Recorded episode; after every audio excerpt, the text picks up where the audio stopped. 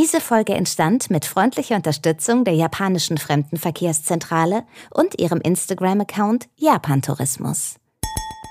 Reisen, Reisen. Der Podcast mit Jochen Schliemann und Michael Dietz.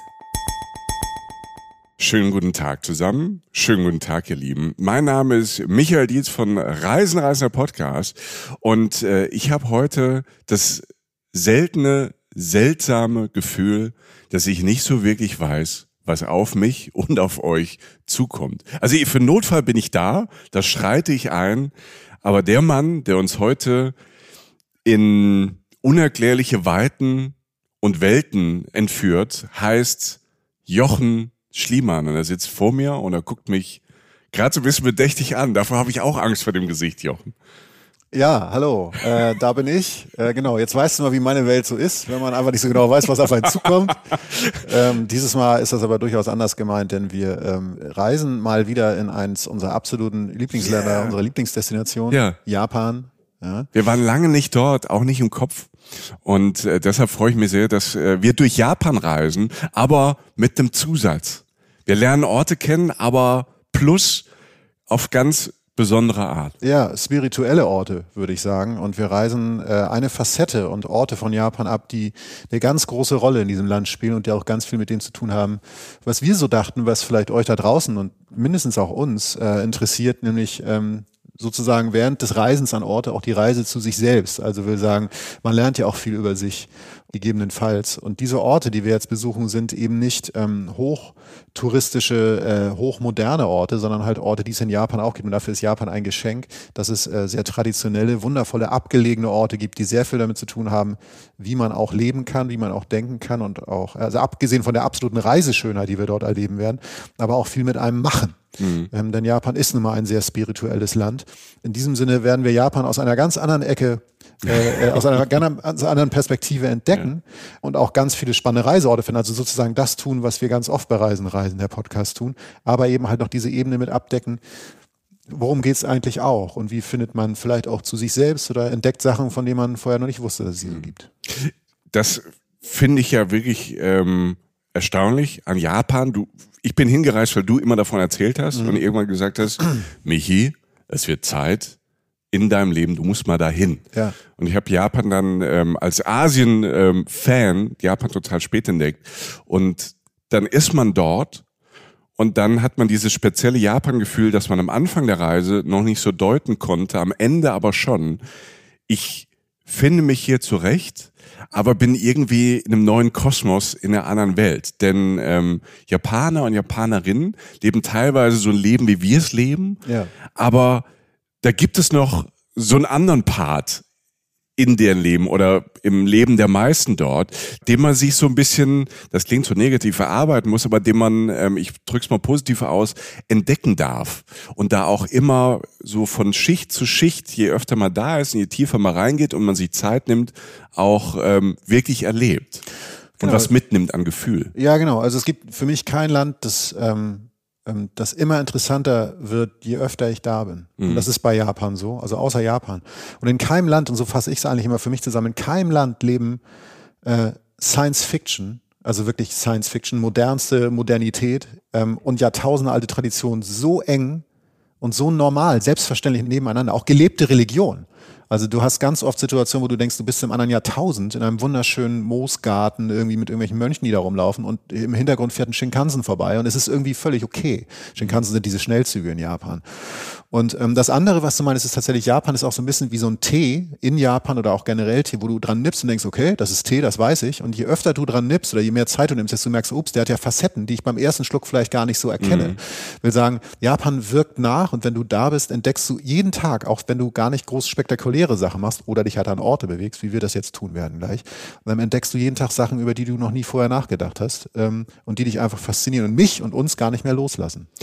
Ich wurde da oft total aufs Positivste getriggert in Japan. Einfach nur durchs Laufen dort und wie, wie, wie Leute sich verhalten, wie Leute angezogen sind, ne, was du eben sagst, ich finde das mit Science Fiction eigentlich ein tolles Bild, ja. weil man läuft irgendwie vielleicht auch durch Tokio was ja so eine High-End-Stadt ist, ja. ne? so eine abgefahrene Stadt, ähm, die man vielleicht aus einem Game, die würde man mhm. vielleicht in einem Spiel bauen und da erkunden, ja, genau so. die manchmal gar nicht so echt wirkt, weil sie so, so, so groß, so modern, so abgefahren ist. Und mitten in dieser Stadt gibt es dann Viertel, wo du das Gefühl hast, du läufst auf einmal ins Mittelalter, ins japanische Mittelalter.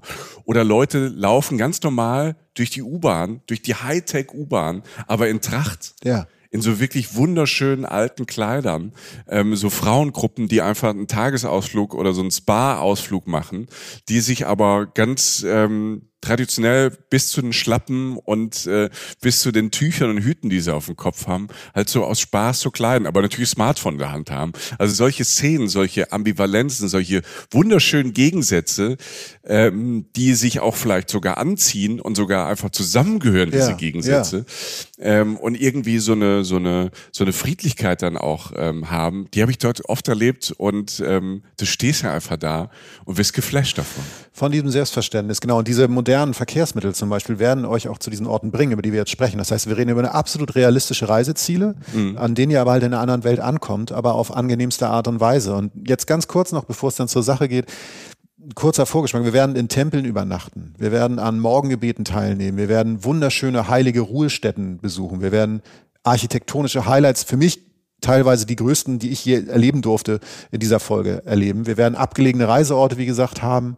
Und wir werden tatsächlich, um der ganzen am Ende noch eine Krone aufzusetzen, am Ende noch mal einen Tipp geben, wie ihr wirklich, wenn ihr es euch richtig besorgen wollt, könnt ihr auch wirklich mehrere Wochen, Monate und so einen ganzen Tempelweg von 88 Tempeln abgehen. Ähm, 88 Tempel? Ja, der, der okay. ja, 88 Tempel Pilgerweg. Ähm, aber wir arbeiten uns da langsam vor und wir werden auch einen heiligen Berg besuchen, nämlich den äh, Mount Fuji. Ui, den habe ich ähm, einmal gesehen aus dem Shinkansen, weil du gerade den Zug gesagt hast, ähm, auf einer auf einer Fahrt von Tokio nach Osaka. Ähm, ja. Mit dem Shinkansen, man fährt irgendwie gefühlt 2000 Kilometer schnell und draußen zischt dieses wunderbare Gebirge vorbei und auf einmal siehst du den Mount Fuji und man hat davon gehört und Leute haben auch gesagt, guck im Shinkansen, dass du rechts sitzt. Ja. Weißt du, dass du, dass du an den Fensterplatz hast, dass du den Shin, dass du den Mount Fuji auch gut erkennst. Ich habe es natürlich vergessen, saß links, aber der, das ganze Abteil, was ja viel entspannter ist, äh, das Zugfahren, auch äh, die Besetzung des Abteils war nicht vollgestellt, sondern jeder hat, ja. hat einen großen Platz, einen tollen Sitz. Die Leute sind alle so ein bisschen aufgestanden und haben so alle friedlich rausgeguckt. Dann hast du dann minutenlang wie dieser Mount Fuji, dieser dieser mit seinem Schneegipfel, er hat so einen ganz tollen äh, Gipfel und es war Frühling, es war Mai, aber der ist trotzdem weiß, äh, der Gipfel. Und du saust da vorbei und hast aber minutenlang wie so ein Reel, weißt du, wie so ein Video, was ähm, an dir vorbeizischt. Und er ist wunderschön und das macht was mit einem. Im ganzen Abteil war es ruhig.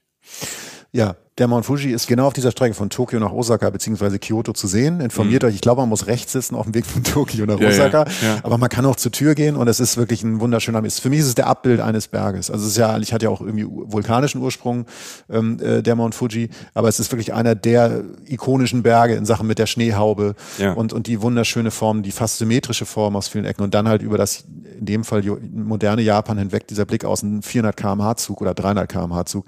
Das ist schon toll. Aber ich, ich, wir machen jetzt mal genau, das ist wundervoll, dass du das sagst, weil ich fange jetzt mal an mit dem ersten Ort, den ich mitgebracht habe. Ja, ich bin habe. sehr gespannt. Und das gibt es eigentlich ganz gut wieder, weil ne, stellt euch einfach vor, ihr seid ähm, äh, Shinkansen gefahren oder den schnellsten Zug durch die modernste Welt, die ihr euch vorstellen könnt. Und ein von mir ist ein Tag, zwei Tage später, in dem Fall was bei mir zwei Tage später, wache ich auf auf einem Futonbett auf so einer Matratze auf dem Boden. Ne? Hat vielleicht jeder schon mal gesehen im japanischen Film oder im James Bond Film oder so. So Betten, die Japaner haben ja oft traditionelle Betten auf dem Boden liegen.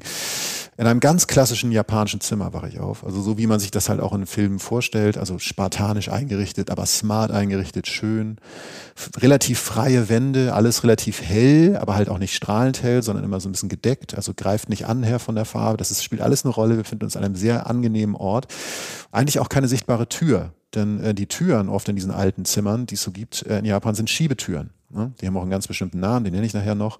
Ich will sagen, du wachst in einem wunderschönen, entspannten Zimmer auf. Es ist extrem ruhig. Draußen zwitschern die Vögel.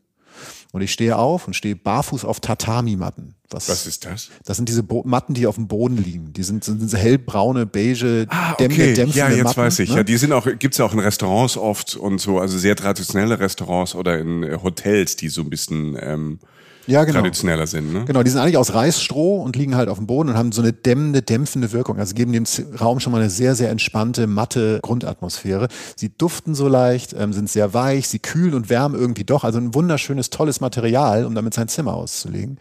Und ähm, ich drehe mich so rum und gucke mich im Zimmer so um und sehe so, dass die eine Wand hinter mir äh, die einzige Wand aus Beton ist und, und da ist so eine kleine Einbuchtung drin, da ist dann so ein kleines Blumengesteck drin, also alles wunderschön ausstaffiert und ganz wichtig bei solchen Zimmern, in denen man sich so befindet, dass der Raum drumherum mit einbezogen wird. Also da wird nicht einfach die schönste Blume der Welt hingestellt, sondern eine Blume, die passt zu der Kerb Einkerbung in der Wand und dem Raum generell. Das heißt, der Raum drumherum spielt mit. Es alles strahlt eine unglaubliche Ruhe aus und eine, Ästhet, eine schlichte Ästhetik, sag ich mal. Ist das dann schon Sheng Fui? Nee, nee, wie heißt das? Feng, Feng Shui. Feng Shui. Feng Shui. Was habe ich? Feng Shui, habe ich gesagt, ne? Äh, Sheng Fui war gut. Der Sheng Fui. Sehr gut. Ja. Aber ja, nee, äh, ich weiß es nicht, ob man das so nennt. Also für mich hat es, hat es also die, diese Einrichtung von Orten oder Zimmern, die halt eine innere Ruhe auch irgendwie mit sich bringen, sage ich mal jetzt ganz pauschal ausgedrückt, das war da definitiv der Fall. Du hast einfach von, vom Moment an, wo du die Augen öffnest, eine Ruhe gehabt und eine Entspannung.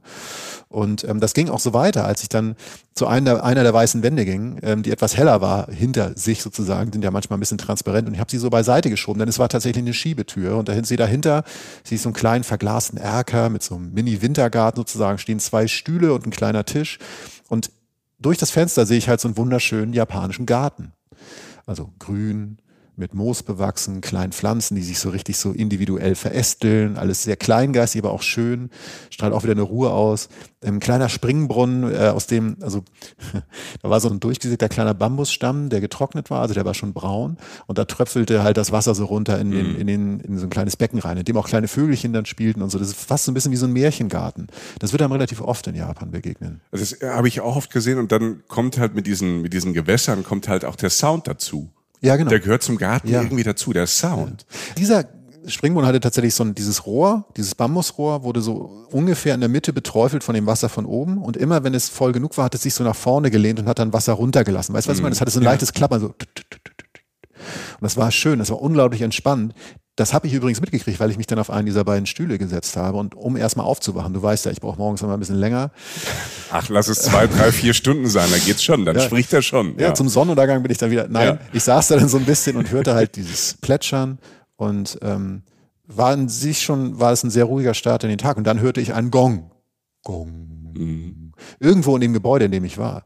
Und da erinnerte mich so grob, äh, was der meint. Das wurde mir am Abend vorher gesagt. Und ich bin dann halt, ähm, ich bin dann halt aufgestanden und äh, ziehe mein äh, Yukata an. Das ist so eine Art Kimono, die du oft trägst in Ryokans oder so oder Onsens oder so. Also, wo du so eine Art Umhang, ähm, den du da auch theoretisch die ganze Zeit tragen kannst. Also ein japanischer Bademantel, Ja. jetzt mal um Sheng Fui-mäßig wieder abzuliefern, ja. Also ein Bademantel, Lebemantel fast, weil du Ja. den auch beim Schlafen tragen theoretisch Okay. kannst. Du kannst den beim Essen tragen und kannst den auch nach dem Onsen tragen, weil du dir oft auch traditionelle Bäder hast, die dann, in denen du dich dann wäscht und so, den du relativ oft da trägst. Ich habe den dann angezogen und bin dann, ähm, habe die Eingangstür wieder beiseite geschoben, die andere Tür auf der anderen Seite des Raumes und dann äh, bin dann halt einen relativ schmalen Gang entlang gegangen, durch so ein ganz verwinkeltes altes Haus, links immer mal wieder so ein paar Fensterscheiben, durch die ich diesen Garten gesehen habe, der sich wirklich am ganzen Gebäude entlang zog, so dieser wunderschöne kleinteilige Garten und ähm, gehe über Tatami-Matten, die haben wir ja gerade schon erklärt, über knatschendes Holz, ne, altes Haus, wie gesagt, und dann irgendwann im Vorderteil des Hauses erwartet mich ein Mann.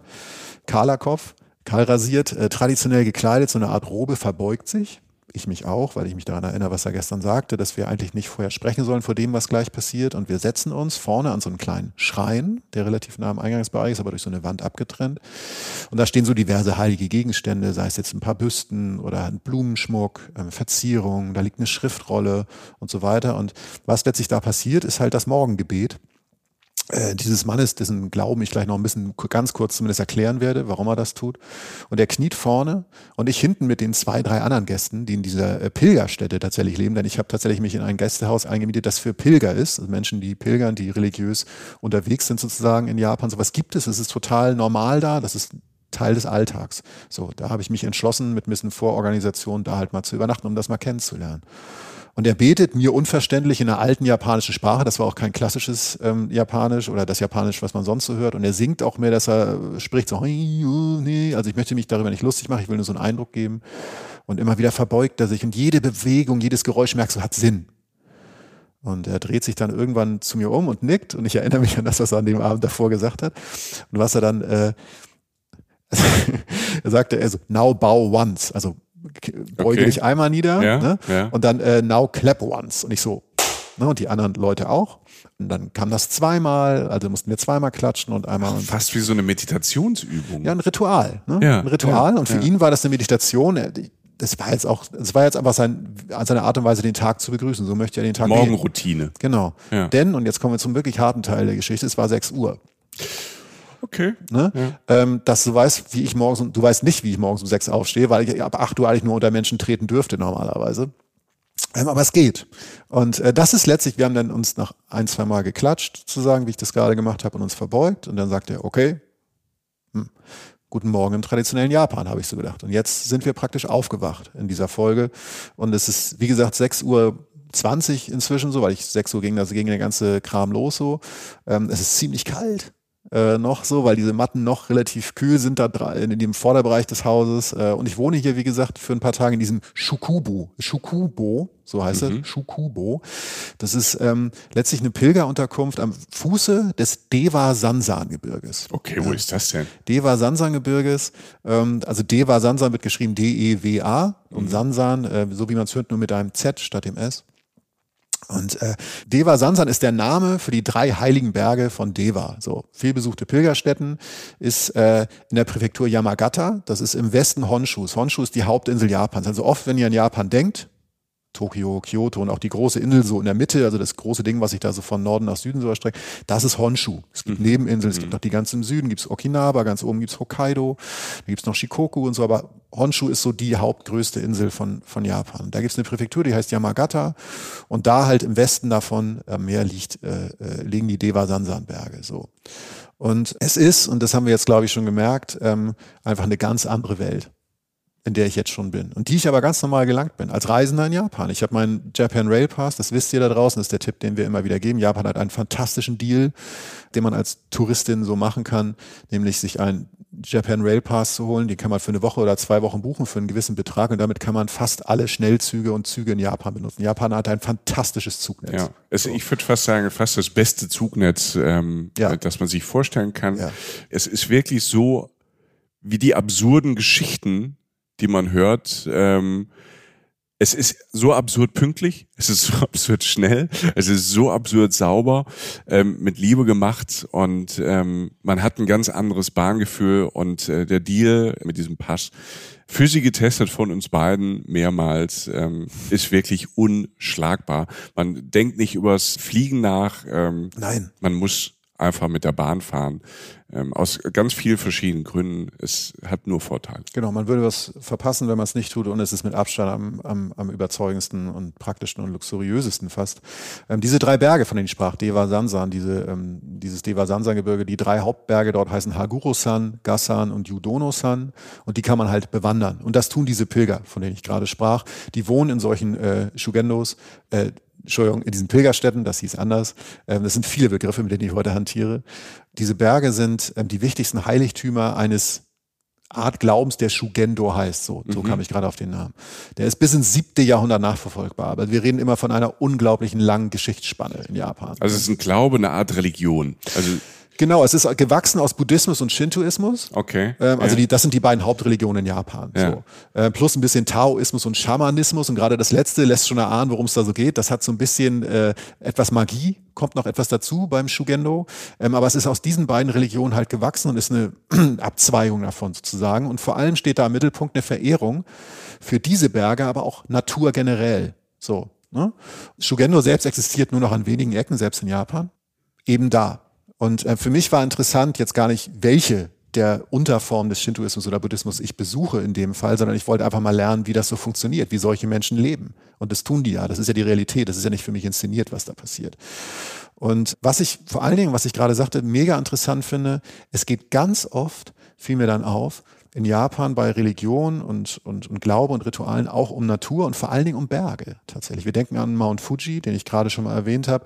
Mount Fuji ist ein Berg, der ganz zentrale Rolle in Japan spielt, der aus ganz vielen auf ganz vielen Ebenen verehrt wird und geliebt wird von den Japanern. Und das ist nicht einfach nur so dahingesagt. Das ist nicht wie bei uns irgendwie die Zugspitze. Ich sehe die Zugspitze oder so, ja. hier, sondern der hat wirklich eine Bedeutung für die. Du siehst ihn ja auch, egal wo du bist, siehst du Gemälde, siehst Fotos, du siehst Mount Fuji ist überall. Genau. Es ist nicht so, es hängt hier bei uns ja nicht in jedem zweiten Restaurant die Zugspitze. Nee, irgendwie nicht. ne? Also ja. ein Foto oder irgendwas, schön, sondern ja. ne? also das so, ähm, egal wo man unterwegs ist, irgendwo Mount Fuji ist immer so ein bisschen präsent. Ja. Und diese, diese Verehrung und diese, dieser Shugendo-Glaube jetzt in dem Fall, der hat sehr viel auch mit asketischem Leben zu tun. Das heißt, Thema Essen werden wir heute auch zum Teil nur streifen, aber auch, ähm, ich sitze jetzt bei diesem Frühstück um 6.45 Uhr halt vor einem Tablett in einem dieser Räume. und ich weiß ja, was du normalerweise bis 11 Uhr frühstückst morgens, ja. äh, vier Gläser Wasser. Ja, ja, ne? genau. Und da sitzen sind 15 verschiedene kleine Schälchen. Das hast du oft in Japan. Die sind ja, nur mit anderen Sachen toll. gefüllt als sonst. Da ist nicht mal Tamago bei, also sozusagen geformtes Rührei. Mhm. Aber eine Miso-Suppe immerhin, denn wir reden hier von absolut oberveganem Essen, mega naturnah, nachhaltig, regional. Das sind Worte, die, die gibt's da nicht, weil das einfach so real gelebt wird da. Und schon also, immer. Genau. Also da gibt's gar nicht die Diskussion, ob man sich dazu noch irgendwie eine Avocado dazulegt oder so, ja. wenn die da nicht wächst. Ich esse gefühlt Baumrinde, Gras, Klee und Gemüse. Was denn lecker, Jochen? Es war lecker, aber es ist ungewohnt. Das muss man mhm. sagen. Also vor allem merkst du, wie gut es dir tut nach ein, zwei Tagen, weil du halt einfach unglaublich gesundes Essen zu dir nimmst, das halt eben diese ganzen Eigenschaften äh, nicht hat, die modernes Essen oder der modernen Welt dieses Essen so hat, äh, Convenience Food oder so. Es tut dir gut. Aber klar, wenn du dir um 6.45 Uhr halt irgendwas reinschiebst, was schmeckt so, wie eine, so ein Stück Birkenrinde ja. unter die Zunge legst, das ist schon ungewöhnlich. Denkst du, Meister, ja, so, ja. Ne, so ein paar Schokoflocken haben auch getan, aber die gibt's halt nicht. Und das ist auch okay. Und dann mit dieser ganzen reinigen Prozedur am Anfang pilgern wir dann halt so los, wir alle jetzt hier mal ganz kurz, und äh, sind einfach auf den Fährten der Yamabushi, also das sind diese Pilger, die äh, den Shugendo praktizieren und sind halt am Fuße dieser Berge, wie gesagt, ist diese Unterkunft und ähm, nur ein paar Schritte weg, lass es 100 Meter sein oder so, ist halt so ein großes japanisches Tor, wirklich am Fuße des Berges, so wie du dir das vorstellst, so ein großes asiatisches Tor und dahinter geht eine Treppe hoch, direkt in den Berg rein, so. Und da geht es letztlich los. Du wirst viele Treppen wandern, jetzt auf, zumindest auf diesen, äh, auf diesem Pilger Pilgerweg. Und es gibt aber auch viele Waldpfade und was sich da entspinnt, ist wirklich toll. Weil du ja, wie gesagt, in diesem, in diesem Kontext schon aufgewacht bist und die ersten Stunden deines Tages verbracht hast, den ich gerade genannt habe. Aber dann gehst du wirklich, du, es ist auch anstrengend, weil du viele Treppen hochgehst, aber du gehst durch eine Welt, durch eine Waldwelt. Du bist wirklich im Wald auf einem Berg und gehst über Brücken, also so rot-weiße, klassische japanische, asiatische Brücken, die über rauschende Bäche führen. Du gehst durch Trampelpfade, du gehst vorbei an kleinen Schreien, wo du auch immer wieder Pilger siehst, die besonders gekleidet sind in so Gewändern, die du schon angesprochen hast, die sich da verbeugen und Rituale machen. Du bist in einer ganz anderen Welt aus Natur, Spiritualität. Und ich tue jetzt nicht so, als hätte ich das alles bis in die letzte Faser verstanden. Aber das macht schon was mit einem, wenn mhm. du so lebst, wie ich das da ein paar Tage gemacht hast und dich da so bewegst. Nur in dieser Welt. Also, weil du hast ja, das ist die Realität. Das ist schon schön. Wie ist das, wenn man diesen Pilgerweg da geht? Man, du hast eben gesagt, man trifft die anderen. Wenn man die anderen trifft, nickt man sich dazu? Spricht man? Lässt man sich in Ruhe? Macht da jeder so sein Ding?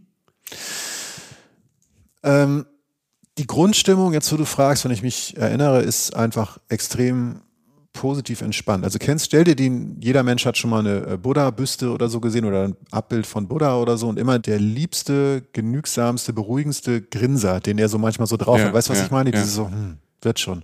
Ähm, das ist so der Vibe da. Ähm, manche sind ein bisschen angestrengt, weil sie Treppen steigen müssen, weil das auch bis ins hohe Alter gehen die Pilger und Pilgerinnen diesen Weg. Ähm, aber man grüßt sich, ja. Man gerät auch ins Gespräch. Also zum Beispiel bei dem Ort, den ich jetzt gleich äh, äh finden werde. Du weißt, ich bin ja gut darin, mich nicht groß vorzubereiten. Was heißt groß vorzubereiten? Ich bin da hingekommen, wollte das, aber ich habe gesagt, ich nehme mir nicht vor, genau vorher zu wissen, was auf diesem Berg dann passiert, den ich jetzt mhm. gehe. Und ähm, irgendwann stand ich vor einem, vor so einem riesigen Baum. Also du stehst, stell dir einfach vor, du guckst einen wunderschönen, leicht bergigen Wald rein mit großen Bäumen, so wo die, wo die Borke so ein bisschen abblättert oder so im Zweifel auf deinem Frühstückstisch wandert, äh, wandert aber also einfach so hm, schöne, Birke. ja, endlich, äh, malerische ähm, äh, äh, Baum- und Waldszenerie, auch auf dem Boden noch viel Grün und so. Und an dem einen Baum gucke ich so vorbei und sehe irgendwas, was genauso die Farbe hat von diesem Baum und, und das Holz, das da so vorherrschend ist. Aber es ist halt eben kein Baum. Und irgendwann merke ich so, Alter, das ist ein Tempel. Und zwar ein fünfstöckiger, relativ schmaler Tempel, Five-Story Pagoda. Es gibt viele fünfstöckige Tempel so in, in, Asien generell, die haben auch eine gewisse Bedeutung und so. Und das ist so ein, so ein klassischer japanischer fünfstöckiger Tempel, aber der ist halt in Holzfarben, weil der genau aus den Bäumen gebaut ist, die da drumherum stehen. Das heißt, du siehst ihn erstmal nicht. Der wollte sich nicht tarnen, aber ich dachte, der fügt sich so perfekt. Also Chamäleonmäßig, ja. ne? so der Chamäleon-Tempel. Aber und ja. genau in den Farben, also unglaublich beruhigend auch wieder an sich, weil er so mhm. gut da reinpasst. Er ist nicht schrill, er, er ist kein Kontrast, sondern er gehört irgendwie dazu. Das finde ich ja das krass in Japan. Du hast eben von diesem Garten erzählt, mhm. jetzt von diesem Tempel im Wald, diese Komposition, also was das Auge, was man erleben soll, was man sehen soll, was man so mitnimmt, dass, dass die sich jetzt nicht hundertprozentig überall, da gibt's auch Dirty-Ecken, wenn man mal durch eine Stadt läuft, ja. durch Osaka oder was. Ja. Aber dass, dass gerade auf diesen Wegen dieses, diese, dieser 360-Grad-Gedanke und Blick halt so vorherrscht. Mhm. Dass man nicht einfach eben ein Templin baut, sondern guckt, was macht das jetzt gerade mit diesem Ort? Passt das? Wie sieht das aus? Wie hört sich das an? Dass das so oft mitgedacht wird. Ja, also der, der japanische Sinn für Ästhetik und auch Schlichtheit, das siehst du ja, das, wie die Menschen gekleidet sind. Es sind ja unglaublich viel gut gekleidete Menschen in Japan. Wenn ich das so sage aus meiner subjektiven, so gut gekleidet ist eine subjektive Wahrnehmung, aber sehr viel, ob man den Stil nun mag oder nicht, Stilbewusstsein und in dem Moment aber auch sehr viel bewusst eben ich baue, nehme jetzt nicht das Schönste der Welt und, weißt du, irgendwie was Rotes, das schönste Rote der Welt und stell's in den Wald, sondern ich mm. Mache es eben anders. Ich lasse es aussehen wie den Wald, lasse es sich einfügen. Trotzdem wirkte der unglaublich majestätisch, dieser Tempel. Und man arbeitet sich da dann natürlich hin ähm, also will sagen, durch kleine Pfade, so durchs Grün äh, komme ich immer näher und äh, stehe dann irgendwann vor diesem äh, Tempel, der auch wirklich eindrucksvoll und schön ist und wirklich ähm, dann auch so ein japanisches Nationalheiligtum, wie ich dann irgendwann später erfahren habe. Also der hat eine riesige Bedeutung für diese Leute, die sich dort aufhalten. Da tummeln sich viele Shugendo-Pilger, äh, man erkennt sie auch sofort an so weißen Gewändern. Da sind wir wie übrigens Stil. Ne? Alter man kann das jetzt nicht, ich, ich meine das im tiefsten Respekt, ne? diese Menschen sind fantastisch gekleidet. Und ich weiß, dass es nicht darum geht, bei dem, was sie tragen, bei ihren Pilger-Outfits, sag ich mal, die sind mhm. in weiß, also weißes Gewand, weiße Socken, weiße Schuhe und so Schuhe mit so, wo die großen Zähne von den anderen Zähnen noch durch so eine leichte Einkerbung so abgetrennt sind. Also fast ein Fashion-Statement, ohne natürlich eins zu sein, weil das seit Jahrtausenden diese Menschen sich so kleiden. Es ist gemütlich, es ist praktisch, es ist für warmes, kühles Wetter ausrichtbar und es sieht fantastisch aus. Das möchte ich jetzt einfach mal kurz ganz objektiv einschieben. und du so mittendrin mit deinem hässlichen blauen Rucksack. Und dann komme ich, ja moin, der hellblaue. der, okay, ja, also er, ja, ist, er, hat eine, ja. er ist genau das, was da normalerweise nicht passieren würde. Ja, Aber man erkennt mich dann ja auch und behandelt mich auch freundlich, weil ich natürlich auch permanent Sachen mache, die ja sonst niemand machen würde. Es ist ja wie so, weißt du, so Windräder auf dem Berg, die oben noch so eine Leuchte für die Flugzeuge haben. Ne? so Alarm, ne? aufpassen. Ne? Das, ist, das sind deine, deine, deine Rucksäcke, dein hellblauer Rucksack zum Beispiel.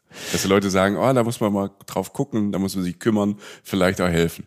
Ja, ja, und äh, genau, also man hat, man sagt ach der, ne? So, also man, man weiß dann so ein bisschen, wer ich bin und man, und man, und ich unterhalte mich mit den Menschen, weil du das vorhin fragtest. Wir sind ins Gespräch gekommen, natürlich teilweise mit Händen und Füßen, weil mindestens die alten Menschen dort kein Englisch sprechen und mein Japanisch auch extrem übersichtlich ist. Aber es sind halt Leute, die seit Tagen durch diese Berglandschaft wandern und die unter anderem diesen Tempel sehen wollen. Und ich habe dann tatsächlich noch einen Menschen kennengelernt, der, ähm, der sich dort um den Tempel kümmert, so eine Art Hausmeister oder so. Der hat mich dann auch mit raufgenommen, so eine Treppe hinten. Ich konnte mal reingucken, da ist jetzt nicht viel, aber das war, weißt du, so einfach so entgegenkommen. Hallo, ich mhm. zeig dir was, du bist interessiert, toll, weil das sind ja nicht viele europäische Reisen, da wo ich bin, das ist jetzt relativ abgelegen, obwohl leicht erreichbar, kommen da nicht viele vorbei. Die haben sich wahnsinnig gefreut, dass ich da bin. Ja, es liegt ja nicht jetzt auf der, wenn man es erstmal aus Europa oder aus Amerika oder aus Australien nach Japan kommt, ist der Ort natürlich jetzt nicht ganz oben auf der, auf der Bucketlist zwischen Tokio, Kyoto, Osaka ist erstmal nicht drauf, gerade auf den zweieinhalb Wochen, die man dann manchmal so hat. Auf der Liste mhm. geht es vielleicht nicht, wobei zeitlich fast herstellbar, weil du in Japan ja fast überall innerhalb von ein paar Stunden hinkommst durch die Züge. Es ist eine Frage von Prioritäten und mhm. das hat mich halt wahnsinnig interessiert. Und um das, ähm, um dieser Mount Haguro, auf dem wir uns befinden. Wenn wir jetzt mal kurz zur Spitze gehen, da ist eine riesige Tempelanlage, wo noch ganz viel Schreine und Tempel und so sind. Auch eins der Hauptziele der Pilger dort. Und man kann da Tage zubringen, eben mit diesem Waldwandern. Man kann von Spitze zu Spitze gehen, an allen, über alle Berge sozusagen rüber. Du kannst zu diesem Mount Guru auf die, auf die Spitze gehen und da auch noch sehr viel Zeit verbringen, wahnsinnig viel Geschichte aufsaugen und so.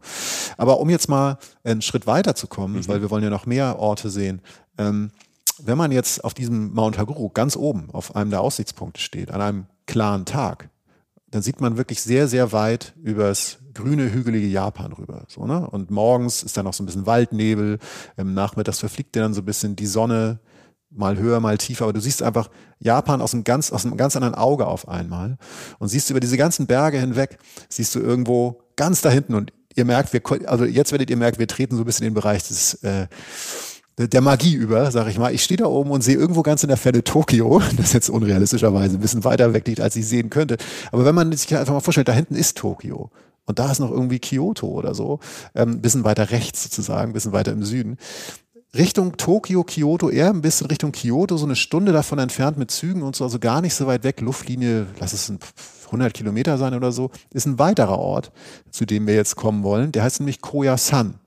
Und von dem will ich dir jetzt erzählen. Bereit?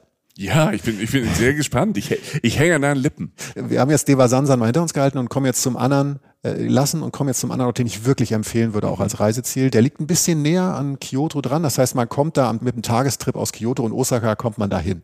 Das ist schon etwas mehr als eine Stunde Anreise. Du kannst da aber auch das machen, was ich in Deva Sansan gemacht habe, nämlich in Pilgerstätten übernachten oder halt auch in Tempeln also mit äh, Mönchen, die dort praktizieren und dort ein, zwei Tage teilhaben an diesem Leben. Wahnsinnig interessant und hat diesen ähnlichen Parallelweltcharakter, wie ich ihn gerade versucht habe darzulegen. Koyasan ist letztlich der Name von einer Bergregion um einen Berg, der heißt Mount Koya. Vor allen Dingen ist es aber auch das Zentrum des Shingon-Buddhism. Also ich werde jetzt nicht ah, alle... Das, das habe ich schon mal gehört. Okay, cool. Ja. Das ist schon mal gut. Ja. Weil ich werde jetzt nicht alle Buddhismusformen auffächern hier so, aber das ist eine Form Shingon-Buddhismus, der ist um das Jahr 805 entstanden. Ihr habt euch jetzt nicht verhört, ich sage nicht 1805, sondern ich sage 805. Das ist nämlich alles verdammt alt, über das wir hier sprechen. Und eigentlich ist Koyasan heute ein relativ abgeschiedenes Bergdorf oder halt Tempeldorf und einer der Hauptstädten dieses Glaubens, von dem ich gerade gesprochen habe. Und es ist vor allen Dingen ein wundervoller Ort. Den Tagesausflug habe ich gerade schon erwähnt. Man kann auch länger ähm, da sich aufhalten. Und es ist letztlich, wo man sein wird, so wir als Touristen, als gut erkennbare Touristen mit hellblauen Rucksäcken und roten Jacken. Ich ja. weiß, einmal hat eine Freundin von mir, als ich auf einer Japanreise, eine Japanerin, stand, standen wir in, äh, wollten wir uns in Shibuya treffen. Das ist einer der größten Bahnhöfe der Welt und einer, mindestens einer der größten in Tokio. Shibuya. Der ist dieser Fußgängerüberweg, wo alle diese Kreuzung. Ja, stimmt, ja. Ja, ist Shibuya Crossing. Shibuya Crossing, deshalb kennt man das. Irgendein Bild oder irgendwo auf einem, auf, auf einem Video-Reel habt ihr ja. das schon mal gesehen. Und ich bin ja nun fast zwei Meter groß, wenn ich gerade stehe, manchmal.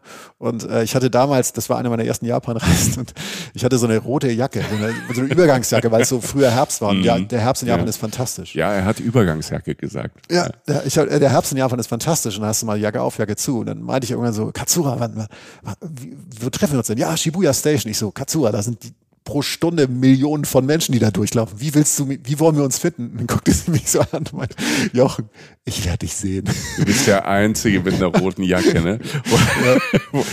da hat kein Mensch eine rote Jacke nein, an. Nein, die haben alle das unglaublich alle so schlichte gedeckte Farben da. Ne? Pastellfarbige Kleidung. Schwarz, dunkelblau. Gut gekleidet. Ja. Sich in die Masse einfügen, da komme ich, der Leuchtturm aus Norddeutschland. Ja, mit einer praktischen roten Jacke und einem hässlichen hellblauen ja. Rucksack. Es tut mir leid. Auf jeden Fall sind wir jetzt wieder in, äh, in Koyasan, in diesem Dorf ja. mit dem Wald drumherum. Und da gibt es halt wieder wunderschöne äh, unterschiedliche Tempel.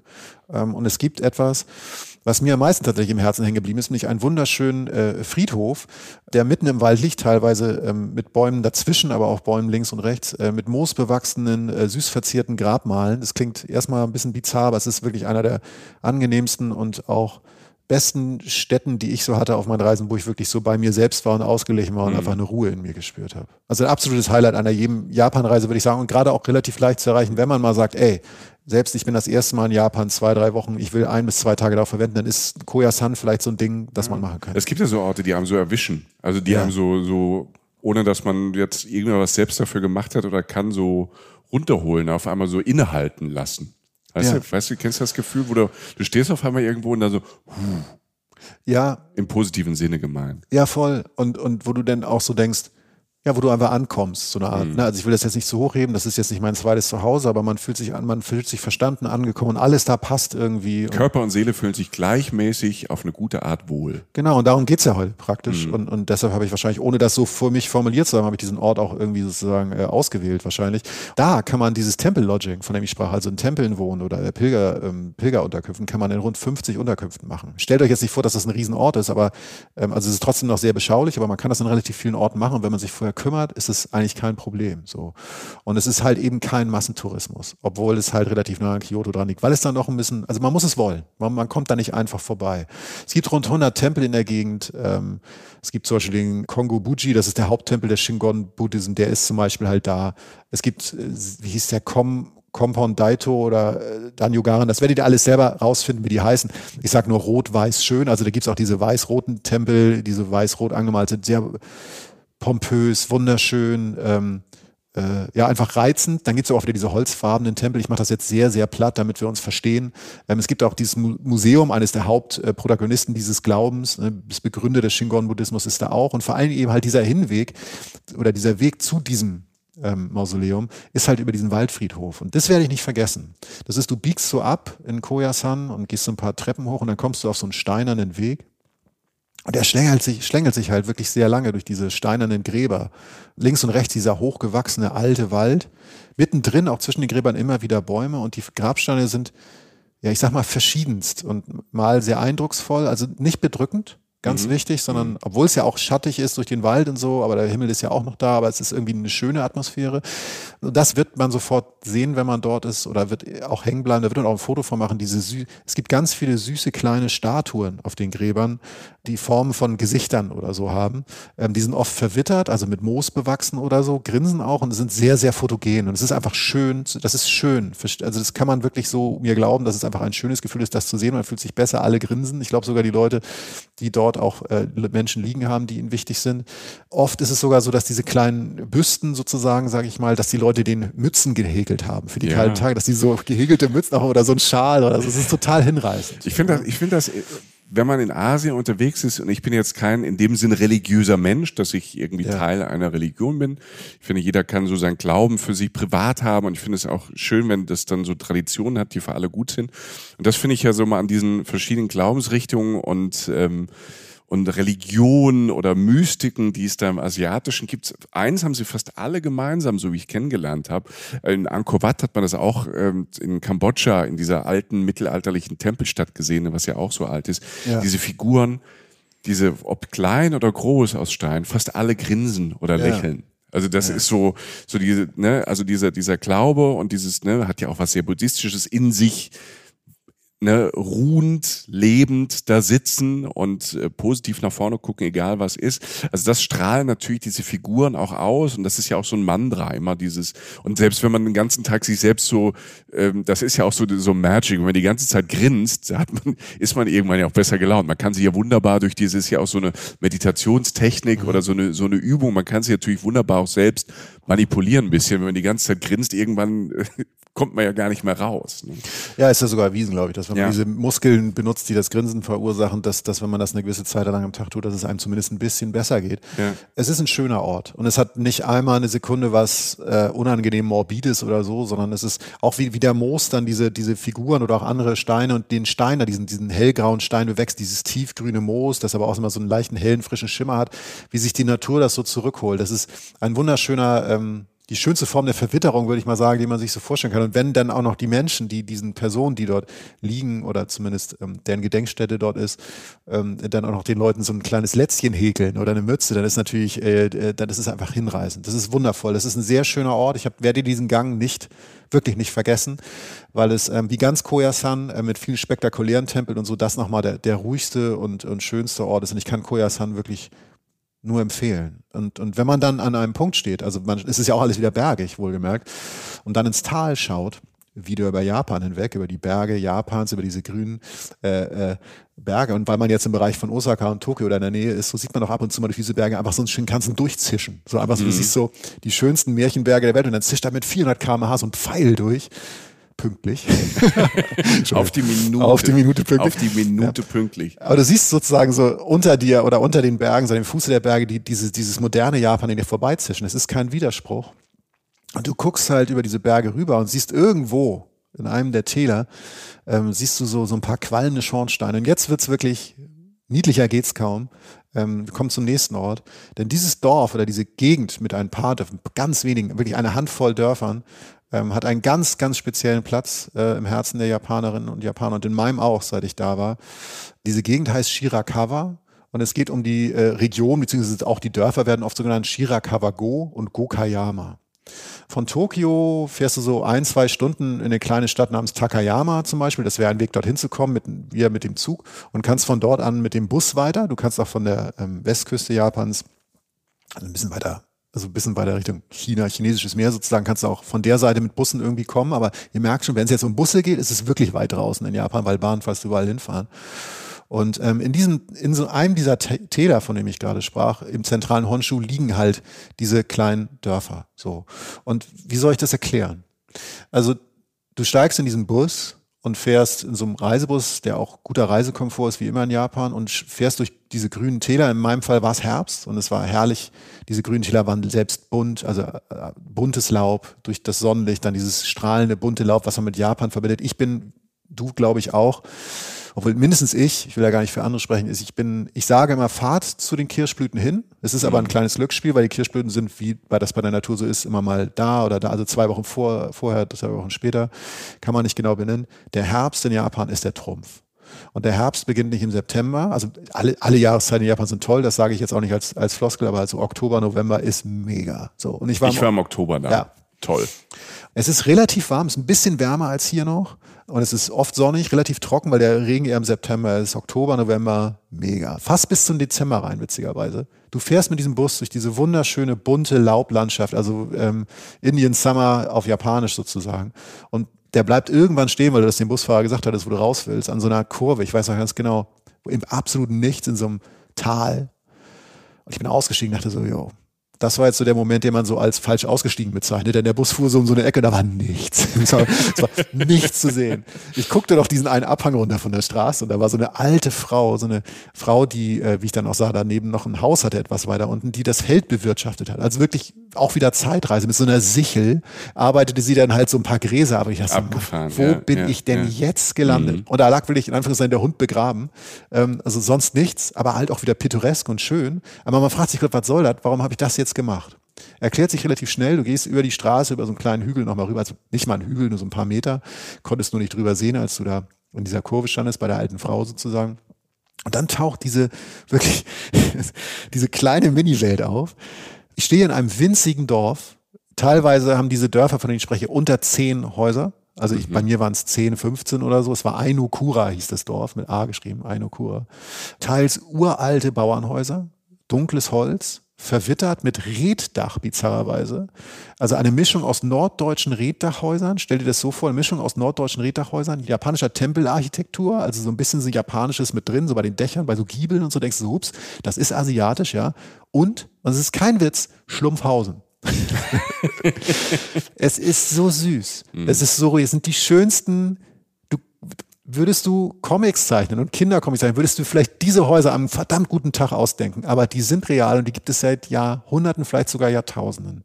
Da, da lebt eine winzige Dorfgemeinschaft in diesen Dorfgemeinschaften, ähm, von denen ich spreche. Es sind ja, wie gesagt, so ein paar in der Ecke, wie vor hunderten von Jahren. Tagsüber kommen so mal Touristen vorbei mit so einem Gruppenbus oder so und ganz verwegen, die wie ich, fahren da mit dem Linienbus hin, steigen aus und pennen da. Denn du kannst in manchen dieser Orte, und diese ganzen Dörfer sind wohlgemerkt UNESCO-Weltkulturerbe, also die sind einfach komplett erstmal unter Schutz gestellt worden, weil sowas gibt's nur einmal. Das gibt es in dieser Mischung sonst nicht. Und du kannst in diesen Häusern übernachten, wenn du dich vorher drum kümmerst. Ähm, also ist es dann bei privat oder gibt es da ein kleines Hotel oder ein Gasthof, eine Pension? Also es sind Leute, die dort leben und die, wie so oft, äh, wenn, wenn die Zeit voranschreitet, merken, dass eine Einnahmequelle, wie sie überleben können in der modernen Welt, neben der Landwirtschaft, das wird ja alles nicht leichter, auch in ja. Japan nicht, äh, Tourismus, äh, Tourismus machen können. Das heißt, du bist da an einem Ort, die haben, glaube ich, auch eine Maschine, wo du eine Kreditkarte reinstecken kannst, so einen Schieber so. Ähm, und du kannst ja online das buchen, sonst hätte ich das ja nicht organisieren können in dem Sinne. Aber es ist extrem familiär. Das mhm. macht Mama, Papa, Sohn, Tochter. So, ja. manchmal noch die Oma noch hilft noch ein bisschen mit oder was. Oder haut halt mit der Sichel ein paar Kräuter da um im Garten oder so. Aber als Familienbetrieb. Und da kannst du dann pennen. So. Und es ist nicht ganz so dieses Pilgerlodging, aber es hat, es ist einfach so ein, ja, es ist einfach eine Nacht in, in einer anderen Welt. So. Du bist natürlich in diesen Zimmern, die auch wieder diese Schiebetüren haben und so und alles, alles äh, wunderbar beschaulich. Ähm, wir haben da übernachtet ich und meine Freundin waren das jetzt in einem anderen Zimmer, es waren zwei Zimmer, waren zwei ältere Frauen, tatsächlich japanische Frauen, die auch nochmal ihre Heimat bereisen wollten, mhm. wie wir dann abends beim Essen feststellten, dass, dazu komme ich gleich noch. Aber wenn du dann erstmal da ankommst, oder geht so langsam die Sonne unter, dann gehst du da spazieren, wirklich durch eine Märchenwelt. Also man kann das nicht anders bezeichnen. Du gehst über Wege, so knatschende, ähm, einfach so, so ganz normale äh, Waldpfade sozusagen, so die, die kleinen Kieselsteine knatschen so unter deinen Füßen. Es ist so blaue Nacht, also es ist so der Mond scheint und es ist alles so, so ein bisschen bläulich so in der mhm. Luft, die Dunkelheit. Durch diese alten, seltsamen Häuser schlängelst du dich so durch. Da kommt Dampf raus, wirklich wie im, du denkst, es kann nicht sein, als hätte einer so ein Watteding auf dem Schornstein drauf gemacht. Warmes Licht aus den Fenstern, du siehst manchmal, wie die Leute da drin dann essen oder leben oder so, aber vor allen Dingen siehst du halt diese Mischung aus diesem warmen gelben Licht und diesem dunklen Blau. Wie gesagt, noch der Schornsteinqualm und so. Also ja, ja pittoresk ohne Ende. Es ist wunderschön in diesem stillen Tal. Es ist unglaublich ruhig. Und deshalb bringe ich es auch ein, weil es ist in dem Sinne kein religiöser Ort. Aber es hatte was Spirituelles, weil ich noch selten so einen Frieden gespürt habe wie in dieser kleinen, beschaulichen Welt. Wie lange warst du dann da? Zwei Nächte. Zwei Nächte. Weil irgendwann natürlich auch für Menschen wie uns Zeit limitiert ist. Ich könnte da leben, sagen wir mal so. Ähm, da war auch so ein kleiner Hund, der hieß Eddie, mit dem habe ich, hab ich mich angefreundet, mit dem Eddie. ich dann ein bisschen rum. Eddie war ein cooler Junge, so ein bisschen dicker so, als er sein soll, aber hat es gut gelassen. ne? Hat von vielen Touris was abgeschnorrt. Eddie, Alter. Nee, und wir sind ja um die Häuser gezogen sozusagen. Ähm, aber das ist, reicht schon wirklich, um Eindruck zu kriegen, weil da ja auch nichts passiert. Das heißt, mhm. so ein Tag in der Mitte, so ist auch recht lang. Du kannst da wandern und so. Ähm, aber das ist schon ein guter Eindruck, den man dann gewinnen kann. Ähm, Passiert es dir manchmal was, also was für mich manchmal tatsächlich auch auf Reisen, obwohl ich das ja dann toll finde, wenn man an so einem Ort kommt. Aber man ist in diesem, weißt du, man ist in dieser Reise drin, man hat, man hat Bock, Sachen zu sehen, man ist unterwegs, man saugt so auf.